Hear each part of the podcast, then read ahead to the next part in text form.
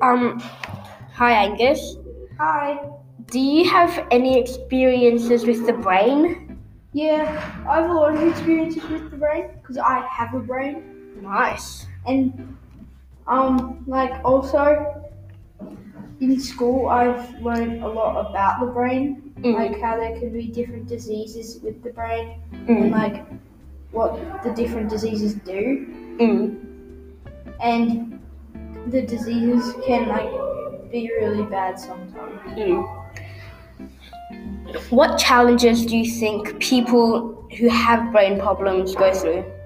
Like lots of the time there's teasing at school and it's not nice at all and it can make them feel really bad about themselves and also with diseases like Tourette syndrome Mm. you can there can be like because with Tourette syndrome you always keep on moving Mm.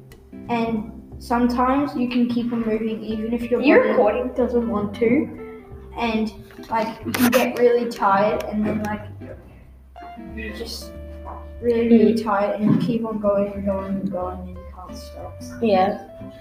Um. Was it? Do you think it's scary to go through this experience for the person or family members? definitely because you can like get really sad because people tease you and like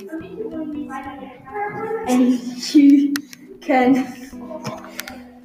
get like know like really angry sometimes even if you don't mean to and like with Tourette's you can sometimes like accidentally like even slap people Mm. without you knowing it and like it's just really bad Can you explain the process that the people go through at home or at the hospital?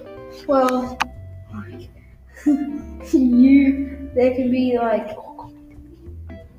there could be like I don't know you have to like get deal with going to the hospital a lot and like Mm. Like hospital every day. Yeah. Yeah.